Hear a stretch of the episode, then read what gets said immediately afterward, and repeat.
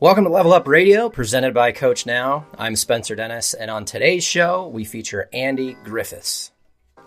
I've known Andy for quite some time now, and I've always been impressed with his openness to learn and honestly his openness to ask for help. And in fact, that's how I met him.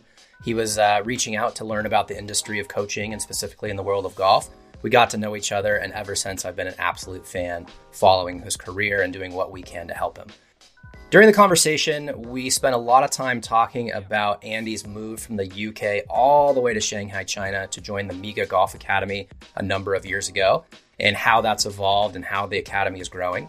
We talk about their shift from lessons to long term development programs and why that's been so successful. We talk about Andy's social media growth. He's actually the most followed golf coach in China, which is really amazing. We dive into his goal and his current work toward, towards multiple streams of income.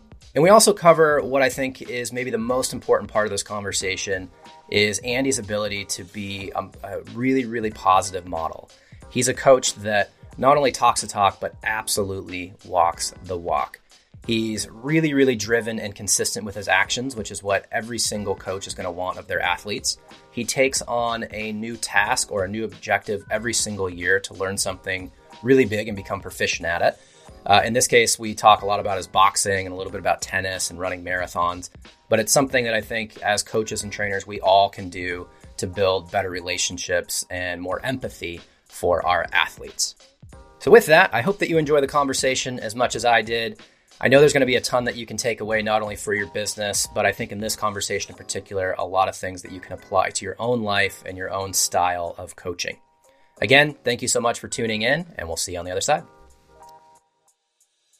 for those of uh, the audience that don't know you, right? You're in the world of golf, and I've I've known you for quite some time. I mean, never uh, worked together directly per se in anything other than you being a fan and a, and a user of Coach Now for quite some time. Uh, but I've, like I've said before we jumped on, I've been fascinated by your career and the gutsiness that you've shown that I think most coaches don't show, and yet they aspire to to reach greater heights, but aren't necessarily sure how to get there. And so if you could just share what let's start with this way, I guess, a day in the life of Andy right now, right? Where you're located, what you're doing, and then we'll talk about how you got there. So what's what's a day in the life look like for you right now? So day in the life right now. Uh, wake up pretty early. Uh, definitely not as early as I, I used to. Since getting my my sleep tracker, I've realized that uh, sleep needed a little bit more priority. So uh, all right, waking up a little later than before. But most days start with a one hour Chinese lesson. So I'll ring up my Chinese teacher and we'll just chat through anything uh, just for an hour, just for the accountability, just to make sure that I'm definitely getting that in.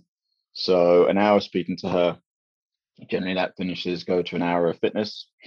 And by the time that is done, feel more ready to to start the day. So the working day, uh, now working with a bunch of golfers in the in the daytime is more adults that mm-hmm. with their business and how they go about life. They have a lot of lot of spare time. Some uh, weekdays, uh, daytime is mainly working with adult golfers. Okay. And then when when school finishes and onwards, it's then working with predominantly nine to fourteen year old kids, uh, mostly with goals of playing high level uh, competitive golf, and that would be my my evenings. Right on. And are you working five days a week, six days a week, or less? What What's your schedule looking like for that? Uh, five, six. Uh, All right, so you're busy. The last, the last year since we opened back up on March the first. Yeah. And there's not been too much travel allowed. We can travel out the country, but it's a lot more difficult to get in.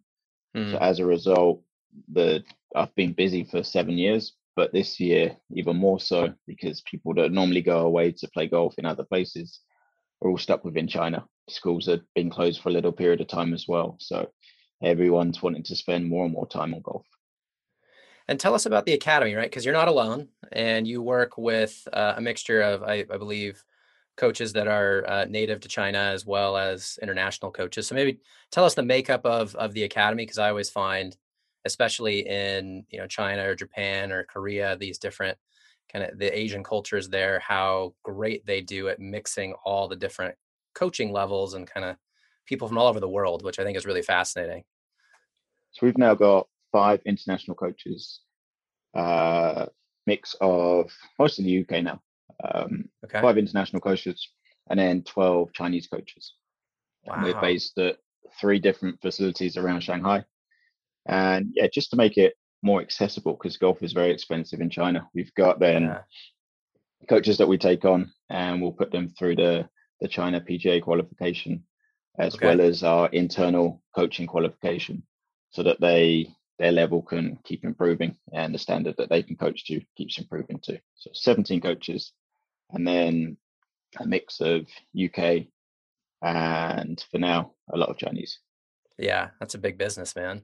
Well, how big was it when now, you got there? I say for because obviously the Chinese part isn't changing. I say for now for UK because we previously had US space coaches and sure. within our team. We're not taking over. The Chinese we want to make their right, right, right, their coaching level higher and higher. right on. And how, what what was the team size when you got there? Uh, three. So myself, uh, Michael, the founder, and well, maybe two coaches that were at the driving range that we moved to. Uh, one of which then joined our team, and one of which felt it wasn't a good mix, and then moved on pretty quickly. So three, potentially four. Got it. Okay. So getting kind of the nuts and bolts out of the way, right? Working at the academy day to day, I think a lot of people can identify with that lifestyle. But there's this whole other component of being a non, uh, you know, not being fluent in the language in your particular area. Obviously, you're studying, but let's let's go all the way back because I again, uh, when I first met you, you were just brand new into coaching. I think you're just kind of getting in your feet wet and doing it and you always had this uh, this uh, ability to reach out to people and make connections which i thought was really really inspiring so walk us through the decision of being in the uk and then going you know what? I'm going to make the big leap. Can you can you kind of share the details of how you got to that tipping point of making the move? I guess i was fortunate my university course encouraged you basically we did a three year undergraduate degree and your three years of PGA status altogether within the same three year period. So every summer period, pretty much as soon as exams finished until the next year started, you went and did a placement or an internship, which regularly is the three years post becoming a professional. So we managed to just cram it all together within three years. Okay. So with that, we'd seen in years prior to me people going off to all kinds of different places around the world so my first year, my applicants, uh, the places that I sent messages to included Augusta and places. Ah, yeah. Places all around the world just to see what was possible to do. And I guess from that, I spent my first year in Evian in France with John Wallet.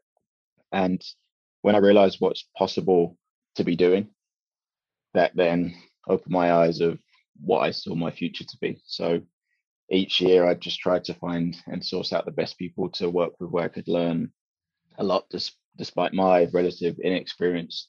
A lot of people that were able to help me out and push me forward a lot quicker than would be yeah. standard.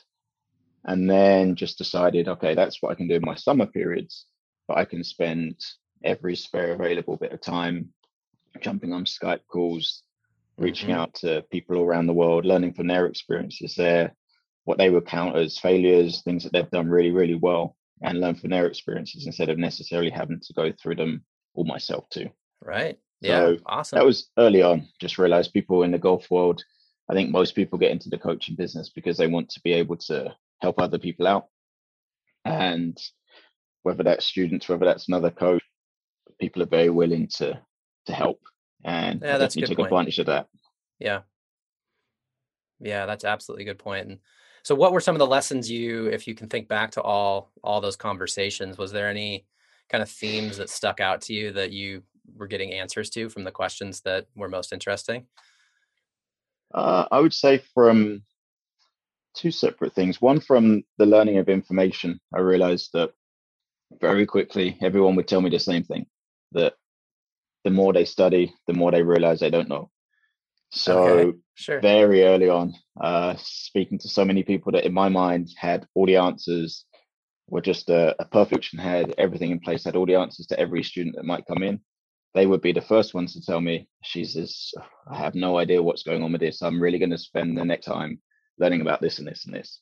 Mm. So that really uh, just shaped my thinking that okay, I'm going to graduate university and then I'm at ground ground zero. But then now I need to start learning, learning, learning, learning, learning, and just treating that as a ongoing lifelong process, as yeah. opposed to once I've got this certification, I am you're set. I know everything. Yeah. Yeah. So learning wise, that would be that would be one. Um what else did I learn?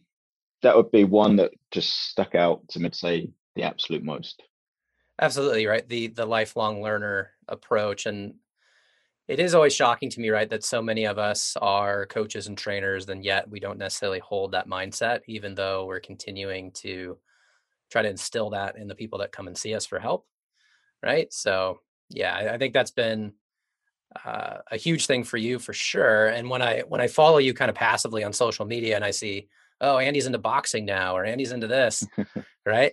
I think it's I think it's fantastic. And uh, maybe talk us a little bit through your your boxing career. I have no idea if it's still going, but I know that that was something you put a lot of time into, and I think just from the for all of us to be a learner again, uh, and I know this the majority of this conversation I like to focus on the business side, but I do think this parlays into that, right? To be the best coach you can be, you got to put yourself out there and be the learner again. So if you could talk about the boxing career, that'd be awesome. Yeah, just I remember chats with a, uh, an early mentor of mine, Andy Gordon, based in Spain. And I remember I was speaking to him a lot when I was working on a cruise ship. And at that point, the cruise ship I was working on, Italian company, a lot of the people that I worked with didn't speak English and I didn't speak Italian.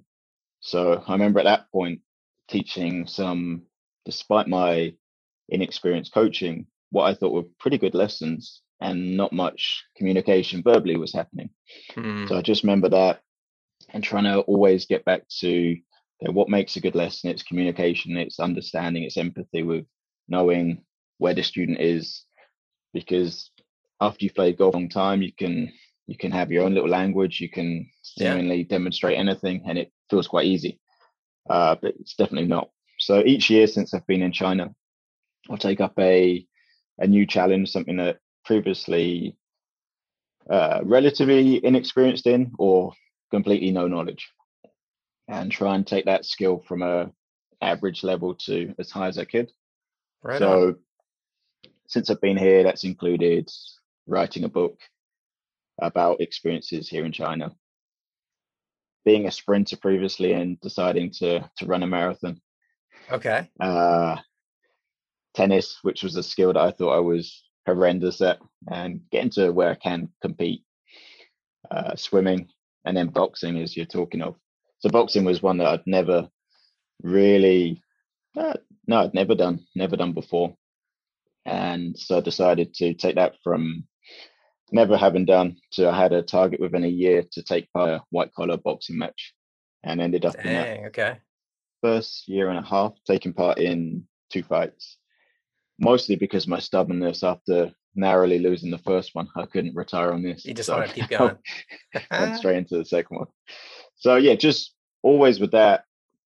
A lot of the times the coaches would say things to me like, "Oh, you you play golf, therefore you'd understand that the rotation part of boxing is the same as golf," which is a hmm. really easy mm-hmm. comment to say, but that did not did mean translate. that I could I couldn't skip past a lot of the the hard work to really learn a new skill. So that there's really helped students to relate to me better because mm-hmm.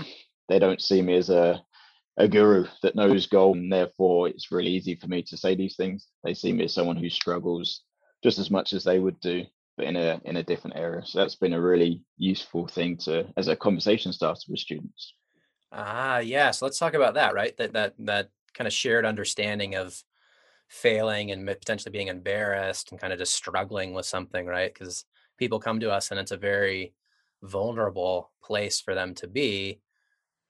So yeah, walk me through a little bit of of how let, let's start here actually on this part of it. So someone comes to you, they're brand new, right? Uh, you've just met them, they've just scheduled their first session with you. How do you go about onboarding them? How do you go about kind of communicating what their expectations can be? you know, your kind of your whole process, your whole spiel, I think would be a helpful thing to understand for for a lot of coaches that struggle with this. Got you. So we first have like a assessment session, but really the assessment session, we have a sheet where we'll fill in all kinds of details, including their starting point. So we've got an accurate representation of Okay. where they are to begin with. Uh, but a lot of this in the last couple of years, I've been speaking with Will Robins quite a lot and Yeah. really digging into your own story has been super interesting. So I look back to my when I was growing up playing football or soccer, and I've really started to work on my own story and then see the little links that will be able to be sticking points really for conversations with parents or kids during the first chat. So I think through when I was young, I was very small, and therefore when I started within golf, I had to work super hard on fitness and work hard on my short game because otherwise there's no way I was going to be able to compete with golfers that I still can't compete with, including Tom Lewis, who was a good friend of mine growing up. Uh, and so I see that and being able to relate to the the parents and the kids there and say, well, you're wanting to start golf because your kid is, let's say, he's not very confident and he's not confident because he's smaller than the others in his peer group and therefore playing football or playing a more physical sport to start off with isn't helping him to love the idea of sport. And just being able to they see me now as someone who hits the golf ball a long way but i can relate to them and say well when i was your kid's age i was a lot smaller than all the people i was with. The reason i can hit the ball a long way is because of the fitness and you can too. So these kind of conversations really get the parent on board. Uh, so yeah the first first session would be that. We'd have an hour or so to see where they currently are with their golf talk about their goals to talk about where they really want to go big picture as well as some of the smaller steps in Yeah. getting there. And then really just to chat. The more we chat the more things come up the more i can hear sticking points from what they're saying and start to relate stories that i know from my background or people i know's background and then by the end it feels like friends speaking and how can i Yeah. help you to get to where you want to be as opposed to this is my price pay so you don't want to pay it you're not going to be a student Right. So tell me, tell me how you set expectations for. Er, let's let's just hone in on the juniors for now, right? Because that's a big business for anybody that's going to be listening to this, no matter what sport they're they're involved in. Um, so, what kind of minimal commitment or programming do you do you create for everyone? Do you have the you mentioned the after school programs? or those supervised practice? Is it individualized? Do you pod them together? Kind of what's what's the what's the going structure at the the academies these days for what you guys do? So we're fortunate, I guess, very fortunate in China that people uh, would see they commit to things in a lot bigger way than they would do, I would say, in the West. So for the first couple of years I was here, it was more the general coaching packages where you'd buy generally a minimum of 25 hours of coaching, uh, Mm, up okay. to hundreds of coaching. And that would be someone coming once or twice a week for a one hour individual session, and then we'd organize golf course stuff on top of this. But in the last couple of years, we've introduced a program that basically covers everything.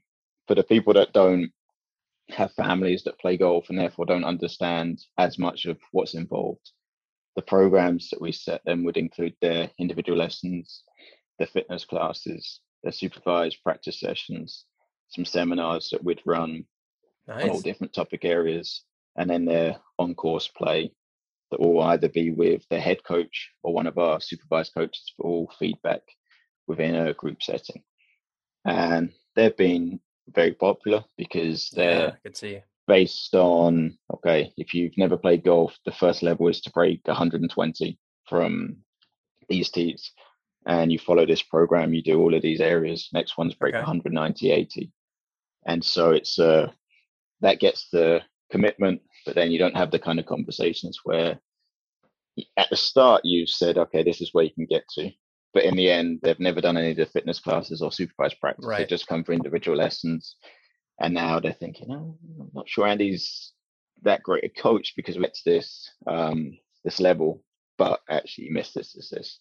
Yeah. So having it better packaged, um, a lot of time that that's spent on the front end just creating these programs just means that everyone's always much more on board.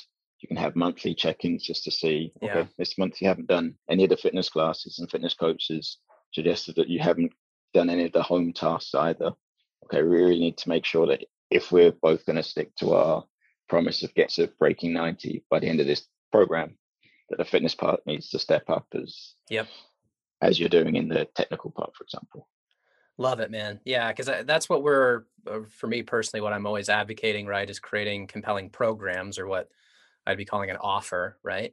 So that it's less a la carte, right? Less individualized. I'm just going to choose this from the menu versus, oh, well, package A has all of this, package B has all of this, package C is the ultimate, right? Where I'm here every day hanging out with Andy, let's say, in that in that particular case. Yep.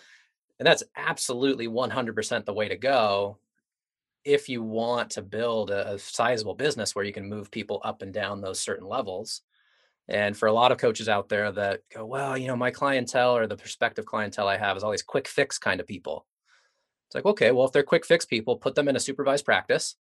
So they, then you just go and you show mm-hmm. up and you hang out with them and you give them a little bit here and there. And then once they show that they are hungry for more, then you can move them to, you know, one of these better packages, let's say.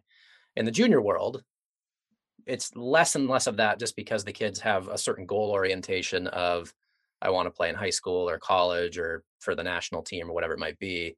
So it's a little easier to say, well, this is the like you said, the roadmap to breaking 100, then 90, then 80, right? So in, in the yeah. golf terms, it's more the result path, right? This is where we're headed. Mm-hmm. And I, I know because you guys have been using Coach now for a long time. Um, and I, I, will say this, and maybe you don't know this yet, but we are working really hard on localizing in Mandarin and other Chinese uh, languages. So we're working hard, yep. man. Uh, because we actually have a pilot going right now with a with a group right there that's uh, testing it for us. But um, we do get a lot of questions because we are in 140 something countries now, and obviously not everybody speaks English. So maybe walk us through just quickly, because I don't. This isn't meant to be like a coach now promo, but just the questions always come up as far as the language barrier and you're obviously learning the language, but just maybe the the the peaks and valleys, I guess, of of communicating with everybody, given that not everyone speaks the same language, and that could be coach now or otherwise, I guess. Yeah. So every lesson that's done, there'll be a video recap that gets sent to a group chat on WeChat, which is uh, how to explain WhatsApp on steroids. Yeah. So it's uh, the all-in-one platform in China that you can do anything on. So every time a lesson gets posted into the players coach now space, and then it mm-hmm. also gets posted into that WeChat group. Okay, so that way, on a WeChat group, maybe after a certain period of time, that video will disappear. Um, won't disappear, but it's harder to find, probably too, right? Much, much harder to find. Yeah. There's been students that I've taught pretty much since I arrived, so seven years, that if I go back on Coach now, I can see their first video. And yeah, that's fun. fun. We do look back at some of their first videos and see see where we've come from. So with communication, my Chinese is now at standard that I teach most lessons in Chinese. Apart right. from now, a lot of the students English gets better as I go through school. Now they want to speak English more as I want to speak Chinese more. I actually do have some strange situations where I'll be speaking Chinese to them and they're speaking English to me. Uh, but then communication wise, because we have the supervised practice classes and the uh, on course stuff that might not necessarily be with me, I do a lot of the mm-hmm. lesson recap videos in Chinese because then the other coaches can see that as well as ah, the yeah. parents can see that. And even though the session might have been in English, it's normally better to have everything communicated in Chinese so that everyone. So not only spoken but written as well. Are you are you writing notes in Chinese as well? Uh, normally everything is uh, video. I yeah type on, on the phone is okay in Chinese. Uh, so a lot of the communicating, if it's a lot, really is voice messages. If it's not yeah. voice messages, uh, typing is okay. But I try to, if there's problems with grammar, it's okay when you're speaking. Not yeah. so good when you're when you're looking at text. So I try to avoid yep. text as much as possible.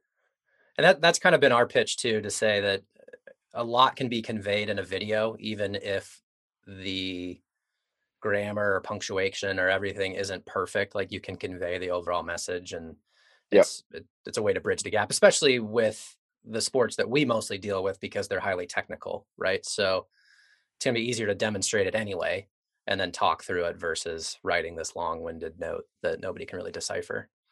Yeah, there's with video platforms out here, uh, TikTok originated here as mm-hmm. an app called Douyin, and I forget how many days it is, but for two years or so plus, I've posted a video every day in these onto Douyin, and as a result, I think I'm the most followed golf instructor uh, wow. in China. And good for you. Yeah, I was going to dive into that side of the business. Congrats, man. That's awesome. In terms of communication, the reason I bring that up is that there's videos with hundreds of thousands of views. Every video is spoken in Chinese. I get the occasional comment saying, not really sure what you're saying, which almost always comes when I've had a, a long day and it's, oh, geez, I need to get this video done. And it's a yeah. lazy video. Uh, but past that, people if they want to hear the information, they're focusing on what they can understand and how to piece that to, as opposed Absolutely. to I'm going to try and not understand this person to make a point. So communication, once it's to a certain standard, um, people want to learn, people want to understand. We'll be getting back to the show in just one moment, but I wanted to take this quick opportunity to let you know about some of the educational courses that we're running at Coach Now. As the founder, it's imperative to me that we not only provide the right technology, but also the right education around the business end of coaching and training. As you know, it doesn't really matter how many technical certifications you have if you can't package and sell that information and, and create a business around it. And these courses are designed to help you do just that over the years, we've had so many coaches come to us and say, I need help. I, I got the technology, but I really don't know how to, to grow my business, how to hire people, how to market myself. And these courses are designed to do just that. In addition, I'm really passionate about helping coaches understand that it is totally possible to generate six figures of income a year coaching less than 20 hours a week. Now, I know it sounds crazy, but again, it is possible if you have the right systems, the right technology, and the right mindset in place. So during these courses, we dive into everything from your ideal customer, how to develop your niche, how to build and sell compelling coaching offers, how to market your business, how to use Coach Now like a pro, and honestly, a whole lot more. So please head over to coachnow.academy. That way you can learn more, you can register for some of the upcoming courses, and when you do, please use the promo code LEVEL UP. That way you save 15% on any of the courses that you take with us now or in the future. So again, head over to coachnow.academy to learn more and to save your spot for any of our upcoming courses. But for now, let's dive back into the episode. And uh, thanks so much for listening. Well, and that, that brings up a really great point because a lot of coaches are asking uh, they're they're very confused or concerned, even af- afraid of social media, right? Um, so they don't necessarily they know they need to put the effort in, but they don't necessarily take those steps.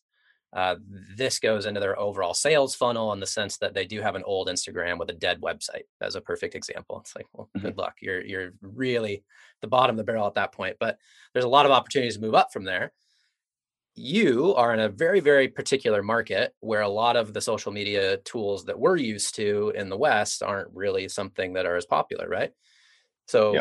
i say that to say why spend time there there's no point for you right other than mm-hmm. to communicate with family back home or something and friends but from a business perspective you found your vehicle and nailed it it sounds like uh, so i mean let, talk us through the the type of content is it that short form 15 20 seconds of content where it's like a quick tip, or is there longer form things that you're producing? Uh, with Douyin, it's more a minute max videos. You mm-hmm. can do some longer ones now, but a minute max. And I think I could have grown a lot faster if I did 15, 20 second jokey videos uh, with maybe a little bit of content in there. Uh, the numbers would have been bigger for sure, but the quality of people, a likelihood of those kind of people turning into customers of various exactly. What's the point, right? Why have a million followers if only two of them will purchase from you, right? It doesn't matter. Right. Yeah. So it's a minute uh, content. There has been times where it's okay. The theme of this month is this, is this. But I ah, try okay. to keep it quite sporadic, uh, quite all over the place. Um, we've I've done things where I've got viewers in and we do video content together. I do okay. competitions where well. I do uh, swing recaps of videos that uh, someone who's won a competition can send in, these kind of things. I try to keep it quite sporadic because it's a free product. And the gap between videos and people seeing that there's a video every single day for two years and my coaching fee is high. and I want to make sure that when I put things in in the middle, uh, that's a a lot of extra added value compared to the free videos, mm-hmm. um, and obviously shorter than the price of what they pay for one to one one to one lessons. So I haven't done too much in terms of okay, we're really going to dive into his uh, in depth video series and talking about all the areas of your putting for the next 21 mm-hmm. days. A little bit more sporadic. And do you do you see on that same line of thinking though? Do you see between you and Miga, or maybe even just you, creating a layer of content behind a paywall that then is the introductory way to get to you, right? So let's just say your your packages, right? Your long term coaching programs are uh, obviously expensive, uh, and they should be. Um, and then there's the hey, if you can't afford that or something, you know, here's 21 days to better putting, like you said, and put that behind a paywall. Is that something you've worked on or going to work on? That is my plan for the next two days. I've got two more days of holiday right now. All right. And I've been I've been doing a lot of this and thinking and planning and starting and pushing in different directions. But now really is the time to uh now I've taken a few things off the plate to start working out a few more of these passive income streams and using that yeah, large following to to develop some more. Realistically, golf is relatively new and just a, a real basics of let's say golf in the house. A, a video series just for people that have played golf before. I think I don't know if you'll see it on the video, but I saw a little right. green putting something back there. There you go. So um my fiance this year, one of our New Year's resolutions is to to learn golf, just to better understand a bit more what I do. Yeah, she listens to all my stories, so she understands a lot of what I do. But uh, to her parents are very avid golfers, and obviously in our future, oh. uh, having kids to play golf as well. Yeah, it's definitely a goal. So this year she's started playing golf, comes for a lesson a week, and putting this in the house, I think is a really easy video series, paid video yeah, series things you can do in your house to get to a level of golf where you're ready to then feel comfortable going to a golf course, going to a driving range. Yeah. And that's the kind of thing that the barrier then is small because all you need is a bit of space. You don't need to be a member of this golf course to play. You just need to have a little bit of space. And I can see that kind of video series being pretty popular. I, I could see that for sure. And do you find do you find the intimidation level pretty high out there as far as people getting into the game and, and being nervous about stepping out to the range or stepping out to the course? Because correct me if I'm wrong, because I, I talk to so many people from all over the world, I get a little bit mixed up. The access to the golf courses themselves, I mean, that, is that pretty challenging still? Yeah, yeah. Shanghai yeah. is 26, 27 million people, uh, way less than 20 golf courses. Wow. And the number of golf courses is less now than it was when I arrived seven years ago. So, mostly due to the government not being huge fans of, of the game, hmm. uh, because of its how they see it as extremely elitist, then ah, actually yes. sadly leads to less being given to golf courses and becoming more and therefore the price becoming more expensive. Yeah, yeah. So, I think as a result, yeah, it's difficult. Golf course access is not easy at all. Um, and if it is easy, it's expensive. Yeah. So I think a lot of people, yeah, given the option to enjoy a lot of the a lot of the sport without necessarily having to go, go to the golf course every time you play golf mm-hmm. is is huge. A lot of people wouldn't go to the driving range because going to the driving range is a step before the golf course, and they're likely not going to go to the golf course much. Mm, yeah. So, so why even? If, if you could have it more where okay you can play some golf let's say at home and then the next stage is going to an indoor simulator or the driving range maybe even the end goal and then okay maybe later on you do go to the golf course that that potential of the market is definitely there to be tapped into a little bit but it is difficult. It's, yeah.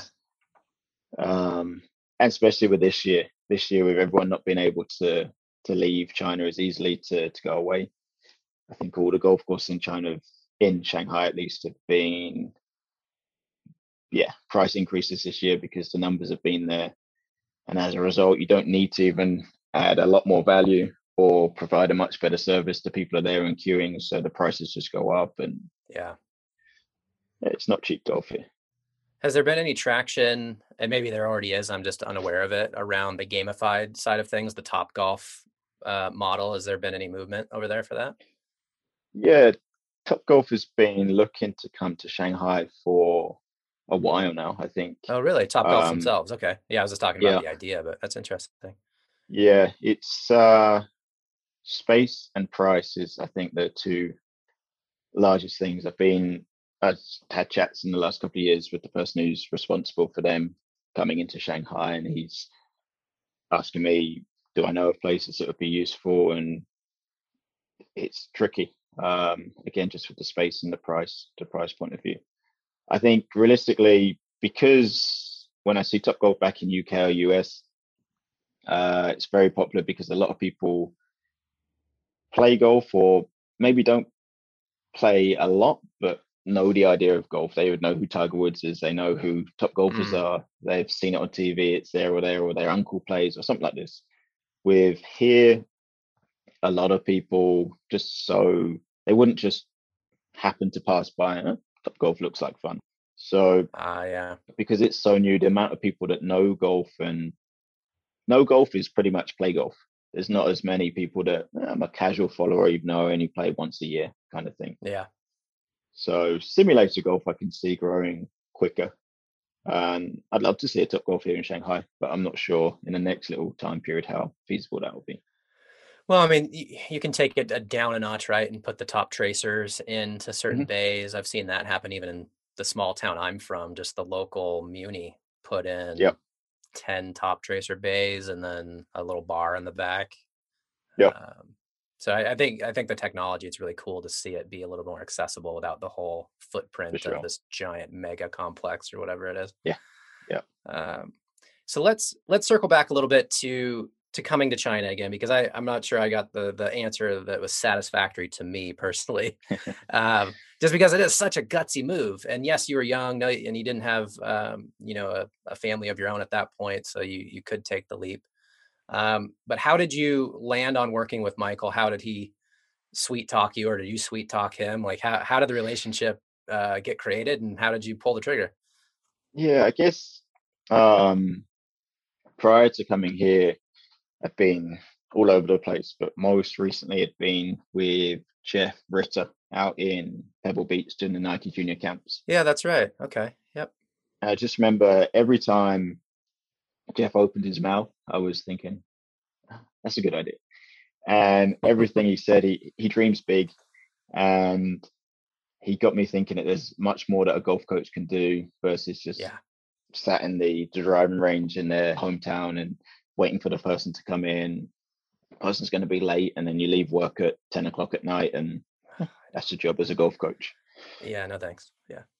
So he definitely opened my eyes to what was possible. And so I think from that, I'd always known, I guess, because of my placements and all the different places that I had applied to work at, that I wanted to be abroad or that the UK job market didn't suit me too too much.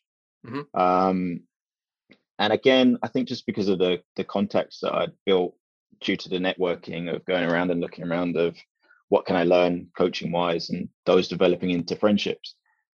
The job with Mike was very close to moving to Dubai. I was very close to moving to mm. Indonesia, both at late contract stages. And then I was at the PGA show actually in, I'm going to say 2013 maybe. And I was speaking to Jamie Donaldson and mm-hmm. Terry Rose. Mm-hmm. And both of them said to me at the same time, or within an hour period, that a friend of theirs uh, was looking or was starting a golf academy in Shanghai. And even though I just told them in conversation that I was looking to move to one of those two other places, I should probably get in touch. So I actually had a call with him, I would say that same week, PGA Show week. And they had said good things about me, even though I think at that point I, would never worked directly with either of those two. They said great things about me. We had a chat, and it was more just discussing how this would would suit me.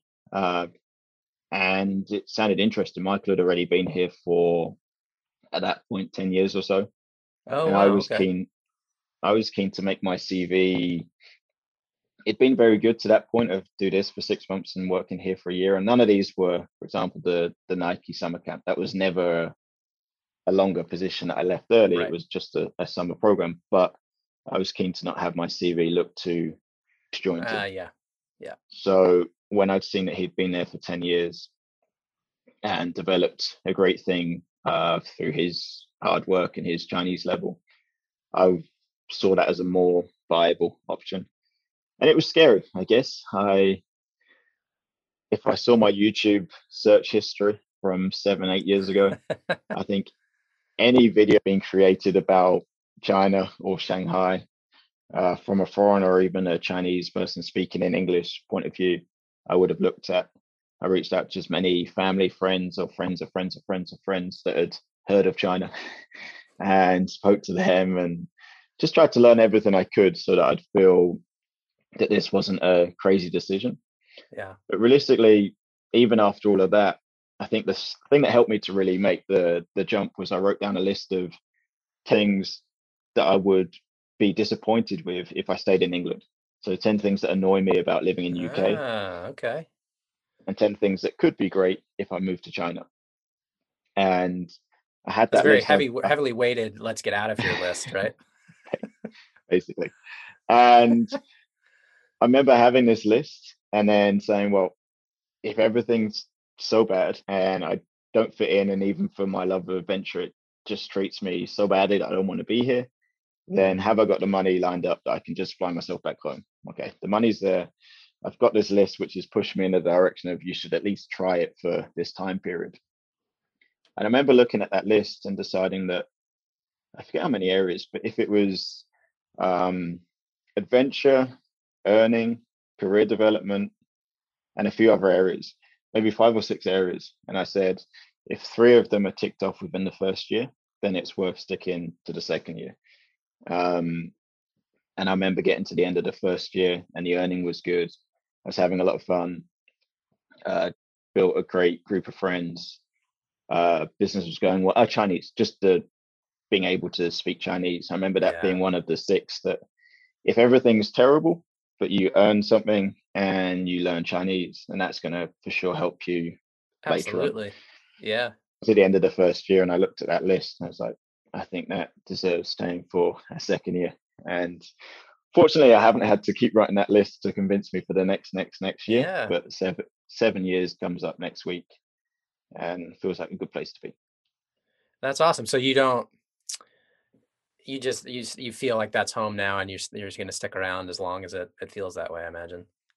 Yeah, it feels very hot. Um, my fiance opened a Italian, but she's Italian, but opened a a bakery here with her sister last year.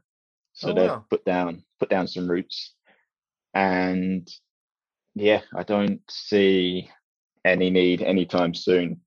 I definitely see China being a part of my future, whether that's I'm living here or what I'm hoping to do now and develop some more passive income streams that kind yeah. of link me here too. I definitely see that being part of where I am. But yeah, the idea of moving on, there's very limited places that would attract me more than what I've got going on here now. That's great to hear. I'm happy for you. That's really awesome. Well, as we get close to kind of wrapping up here, where's Miga going, right? Where are you guys headed as a group? What are your, or is it more facilities? Is it, you know, putting a bunch of amazing juniors out there? What, what's kind of the mission statement and what are, where you guys are headed over the next, let's say three to five years as a group, given that you're pretty much, you know, founder level at this point, right? Of, of where you guys have been going. Shanghai's a little tricky because education here is definitely number one and golf would be number two. So a lot of golfers, if they are getting to a good standard by the time they're 14 or maybe in some cases up to 17 they already would have left china and gone to an academy in us or canada. So in terms uh, of ah, developing true, yeah. really high level golfers uh, we get a lot of winners of shanghai based tournaments and national tournaments but that's to to this point as an age group. So for us it's more high school preparation uh, okay. if they're going to US for high school. What you you said? Uh, what nine to fourteen? Was that the yeah? Age? Majority of mine are nine to fourteen now. Okay. Fourteen would be old. Okay. Uh, then there'd be a little gap, and then I teach a lot that are then 18 or 21, 21 plus. Mm-hmm. So I'd say our mission statement is, or our, our direction.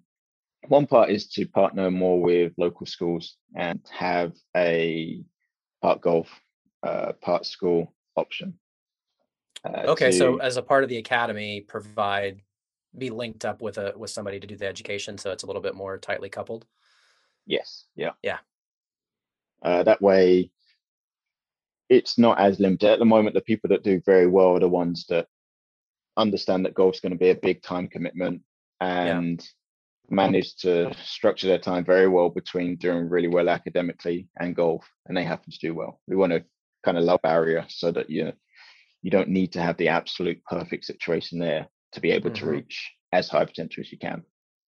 It's definitely really is to to grow into more facilities, uh, but really to make sure that the standard of coaching across the board is very high. We've for sure had many offers to okay, you can open academy here and do this and do this, mm-hmm. but for us, it's definitely wanting to make sure that the quality's there before rushing out and just ruining your ruining your reputation. Yeah. The next couple of years, yeah is placing kids uh, in Canada or the US or other places, is that a, a, business model for you guys? Do you guys see any income from that? Or is it just more of trying to help the kid out and introduce them to the right people? Because I know I say that because I know a lot of academies that we either know about or work with, right? That's actually maybe 50% of their overall revenue is mm-hmm. placing families in high schools in the States or in Canada. Yeah, mostly to this point, a lot of it is just helping out. A lot of them yeah. will have ideas already from the academic point of view where they'd want to be. And then it's us just filling in the, the details of who we'd recommend in that area if it's academy based or coach based. Yeah. Uh, so it's not been as big of a direction business wise to this point. Uh, but I can imagine that probably changing in years to come too. Yeah, I mean it's so complicated, right? Uh, and just helping people navigate those spaces there's I, I, will say this too i think a lot of people overcharge for that but i do think yep. it is probably worth charging for if, if you're doing a lot yep. of t- uh, time committing to that um, so what would you say you in particular what would you say your niche is right your strength like why do people come to you in particular is there anything that you really harness in on that uh, that you speak to when you're talking to prospective clients i think as I was saying with the the story and relating to people, mm-hmm. when people see like my proudest moments would be when I see the students that I've worked with a long time and I see their their eating choices or their morning mm. routines and these areas of their life that are influenced by what they see me do, not what they see me tell them. Yeah. So I think my niche would be that they get to see the best parts of what I do um, and it just passes on down the line. I see a lot of people that I get a lot of inspiration from from podcasts or videos that translates to what I do day to day. So I think my niche is that what I do or what I coach is what I do. So they see me. That's interesting. If it happens to be that they turn into a fantastic golfer, great. Realistically, that will be a lot of parents' um, viewpoint when they come into the academy. Let's speak about one example. My oldest student, seven years, they come in uh, six years old, and the goal is to be a fantastic level golfer so you can help get a scholarship to, to. Harvard. Mm-hmm. And the kid is plenty smart enough to go to Harvard. He's now 12, 13 years old. Um, he's now in mid high 70s. But I think realistically, if I said, okay, this is the amount of money you're going to spend to this point to get your kid, oh, he's still not ready to go to Harvard, but he is got all of these positive traits yeah. and he's a hard worker. He was small when he was growing up, so he very similar to me. To be honest, he he worked very hard when other people were leapfrogging him in terms of their physical ability. Now he's starting to catch up a lot with the physical side, but he's got a work ethic that overlooks a lot of them. He's able to put up with failure and just step over it. These kind of things. I think that would be the niche because I explain to parents that realistically, the likelihood of me taking your your kid to the PGA Tour with how it is in Shanghai and developing a golfer right. is quite low. So what I will promise is that by the time if you want to go to US or whatever, you'll be a well-rounded, able to think for yourself golfer, who therefore I've had quite a few students that have gone to the US or gone to Canada, and I've known that what they're missing is just being able to be on a golf course day in day out. Yeah, just the reps, right, and just the experience of being out there. They get there and they're very, because of all the conversations we have, they're very, I wouldn't say analytical, but they're very smart. They think through all the decisions they're making. They're hard working. They're committed. You put them in that right environment, and they just take off. Yeah, I think that would be the main niche, just being able to offer a rounded uh, development to these students as opposed to just giving them a great. Well, if if you haven't bottled that up and conveyed that in a really concise way, I would highly encourage you to do so because I ask this question all the time, right? Because this is one of our foundational elements when we run our education courses is you need to know who you serve, who you want to serve, and who you don't. And you need to know who you are, what you do, and what you don't. Right. So I think focusing on the kind of the holistic, you're going to be a great person. You're going to be, you're going to have a lot of tools for you if in fact you do choose to take golf even more seriously as you get a little older or have more access you're going to have these things and i think what you hit on as far as you don't just say things you do them and I, I can't tell you how frustrating it was to work at high level academies once upon a time which led to creating uh, Edufii which is CoachNow uh, now obviously but seeing the director of such and such saying fitness is so important and he's over there just chugging Red Bulls and eating jerky, and he's like 50 pounds overweight. You know, it's like, man, that just kills me. So when a coach walks the walk, I think that is so crucial, and and sadly, not not a lot of people do it. They don't really own up to it. So I think, um, as you say that, that's that's a great thing to hone in on and continue to make that a. Obviously, you guys are doing great, but I think that's something to continue to think about in your multiple streams of income kind of strategies on who yep. you are as a person and trying to bottle that up. Because um, as I said, that's why I wanted to talk to you because I think, you know, just taking on these challenges, you remind me a lot of of Tim Ferriss, right? Just kind of running yourself through these experiments and seeing what comes out the other side. And I think that's fantastic. Um, so I always I always end, and I would love to keep this going, but out of respect for your your day and to get you going out into the world again, I always end with this. Uh, I think you pretty much said it, but maybe you can bottle it up a little bit differently this time advice for a brand new coach, right? Somebody that is maybe a year or two in, they're having moderate success, but they want to make this a full time living, right? Because a lot of people, it's still part time for them. Um, so, what kind of things would you suggest to them?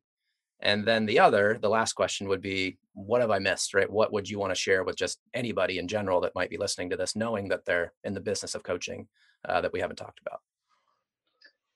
For a brand new coach, um, I still feel like a brand new coach. Uh, That's probably the best answer you can give. but well, I won't accept it for just for the sake of this. But that is a great answer. I would say a little, a few words. If not you, then who would probably be a good one. Hmm. That it's very easy to see this person. For example, when I arrived here, I could see Michael. He's already been here ten years. He speaks great Chinese. He works with the national team what am I possibly going to do if I come and join that team? He's already conquered and done everything. And he's continued to do very well in the years that I've been here, and I go in a slightly different direction.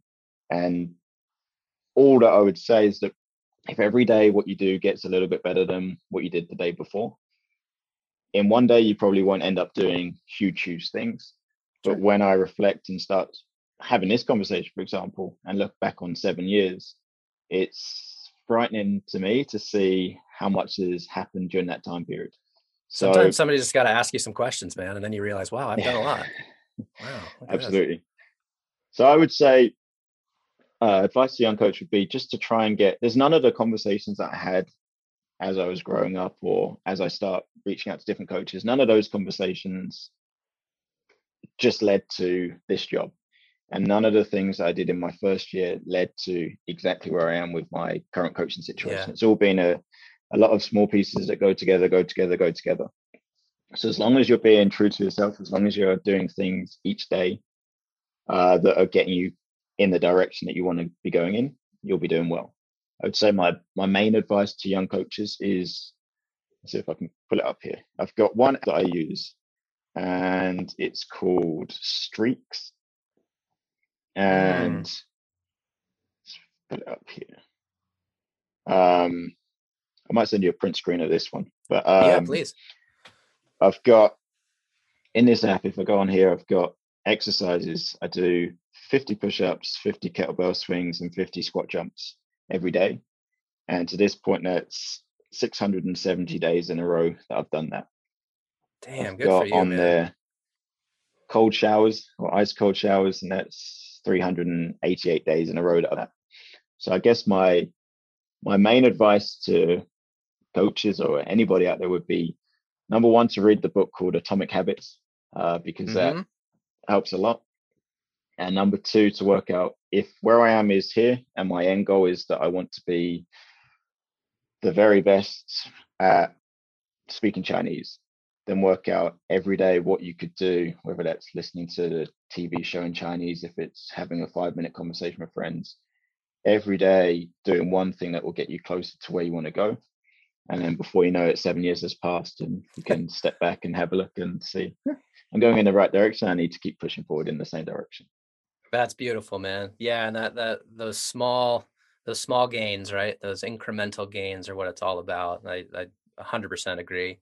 So what have we missed, right? There's a bunch of coaches out there and trainers out there that listen to these and trying to figure out what they're going to do. And what what would you want to share that maybe you haven't yet? That's a um, really broad question. I know. a really broad question. I would say often it's good to have a plan and have a clear direction of where you want to be, but also to be very fluid with that plan. When I look mm. at the video content that I started making, realistically, it's because I work a lot better with time constraints. When I was boxing, I was training six days a week. And at that point, I was super busy and I managed to fit in probably 20 hours or so extra of boxing training each week because wow. I didn't want to look silly when I'm boxing in front of a couple of thousand people. So when I have time constraints, I work well. So having where was this going? Ah, videos. Uh, starting with videos. When I started the video, it's because having the constraint of okay, I'm going to make a video every day forced me to speak Chinese day. If I was going to make this video and it was going out to first a couple of hundred people and now hundred thousand people, I wanted to make sure that I didn't say something completely wrong. Because even though people will give you some leniency, you don't want to be known as the foreigner who speaks really bad Chinese but tries and it's not worth anything. So having that there is something, okay, I'm going to do this every day, forced me to get better with my Chinese. And I didn't realistically see it turning into where I can see it being a career direction for me. Yeah. I just started off on that path and wanted to see where it went. So I'd say, yeah, just similar to the small compounding habits. Uh, if you pick a end goal, and even if you're stumbling towards that direction, yeah, um, is a good thing. Well, and you haven't missed putting out a video. You said for what two years now, every day or yeah. seven days a week, two years. Yeah. I mean, if nothing else speaks to your level of consistency, I mean, the last two examples that you gave really do. And I think, again, that's the walk the walk, right? You're asking your athletes out there to to practice each and every day or to take steps each and every day towards their goals. And you can share these fun stories with them that keep them motivated to say, Hey, I'm working full time coaching you, I'm boxing and I'm making these videos. Like we can do it. And my dad always said, like, busy people are really good at getting stuff done when they're busy. And I think that's the thing too, is like once you understand how to operate in a very time condensed or like limited opportunity windows, right? You end up getting really good at uh, executing rather than just kind of twiddling your thumbs for sure. Yeah. Um, the only thing I'd add is that probably the the consistency is for sure the number one thing. I looked at um, this year. A friend said to me, "Do you think you could do fifty thousand push-ups this year?" And I looked at him and I tried to calculate what that meant, and it worked out to be 137 push-ups a day. And to this point, well, my 48 days through, I've done 137 push-ups. But if you said to me, do some push-ups every day, there's no way I would just happen to get to 50,000. So I would say this doing that exercise I've had people ask me, oh, but if you miss a day, can you just do 274 the day after? For me, doing that, actually doing 137 push ups isn't the hardest thing. The hardest thing is when you've had a super busy day. I've had this mm-hmm. multiple times where you get back home and it's 11:30 and you want it to go to sleep an hour ago and now I didn't do them in the morning so now I've got 137 push-ups I have to do it's that commitment and building that stubbornness muscle that gets you through situations that you don't want to be in. I see people might see on the surface now everything's going to plan. But there's many, many, many days when I don't want to send a video or it gets very late oh, or I don't want to do this. Yeah. Many, many times. And these are all going to be fantastic habits and it'll test your stubbornness when you have kids. So I uh, I applaud you for now, and I look forward to checking in with you when you do have kids to see how you do. Um, Absolutely. But if you can stay consistent, just more power to you. Um, so with that, Andy, thanks so much for the conversation, man. And um, you know, in recapping, just so that uh, we can kind of end a summary here, talking through what Miga's up to, your journey to get there. I think that uh, there's a lot of great things that people can pull from the way that you evolved from kind of just hourly lessons to actually creating really compelling programming uh, that just emphasizes a lot of the things that we believe in as well to help coaches create a sustainable business. Being consistent, we talked a lot about that, and finding your channel, right? Uh, you could have been just wasting your time on Instagram just for fun or whatever, but it wasn't going to serve you. And you also created content to an audience that will convert rather than just for vanity eyeballs uh, or vanity likes and followers, right? Yep. So tons of stuff there, and just your overall braveness, I guess. I don't know if that's the best way to describe it, but to take the leap. And because a lot of coaches come to us and say, I want to move. Where should I go? And I even introduced one of them to you guys not too long ago because he was looking to to move on with it out of the UK, right? He wanted to move somewhere else. Um, so again, thanks, man. Thank you so much for taking the time, and and uh, I look forward to catching up with you again soon. Appreciate it. Have a good rest of the day, and we'll speak All soon. Right. All right. Thanks, Cheers, Andy. Spencer. Bye, man. Hey there, Spencer here one more time. I just wanted to leave this quick little message for you and say thank you so much for listening to this episode. If you liked what you heard, please do us a favor and review, comment, and more importantly, subscribe to our show. That way you don't miss out on any future episodes. As you know, our goal is to help you in the business of coaching and teaching and training be as successful as possible, and you helping us spread the word is going to do just that. So thanks again for listening, and we'll see you next time.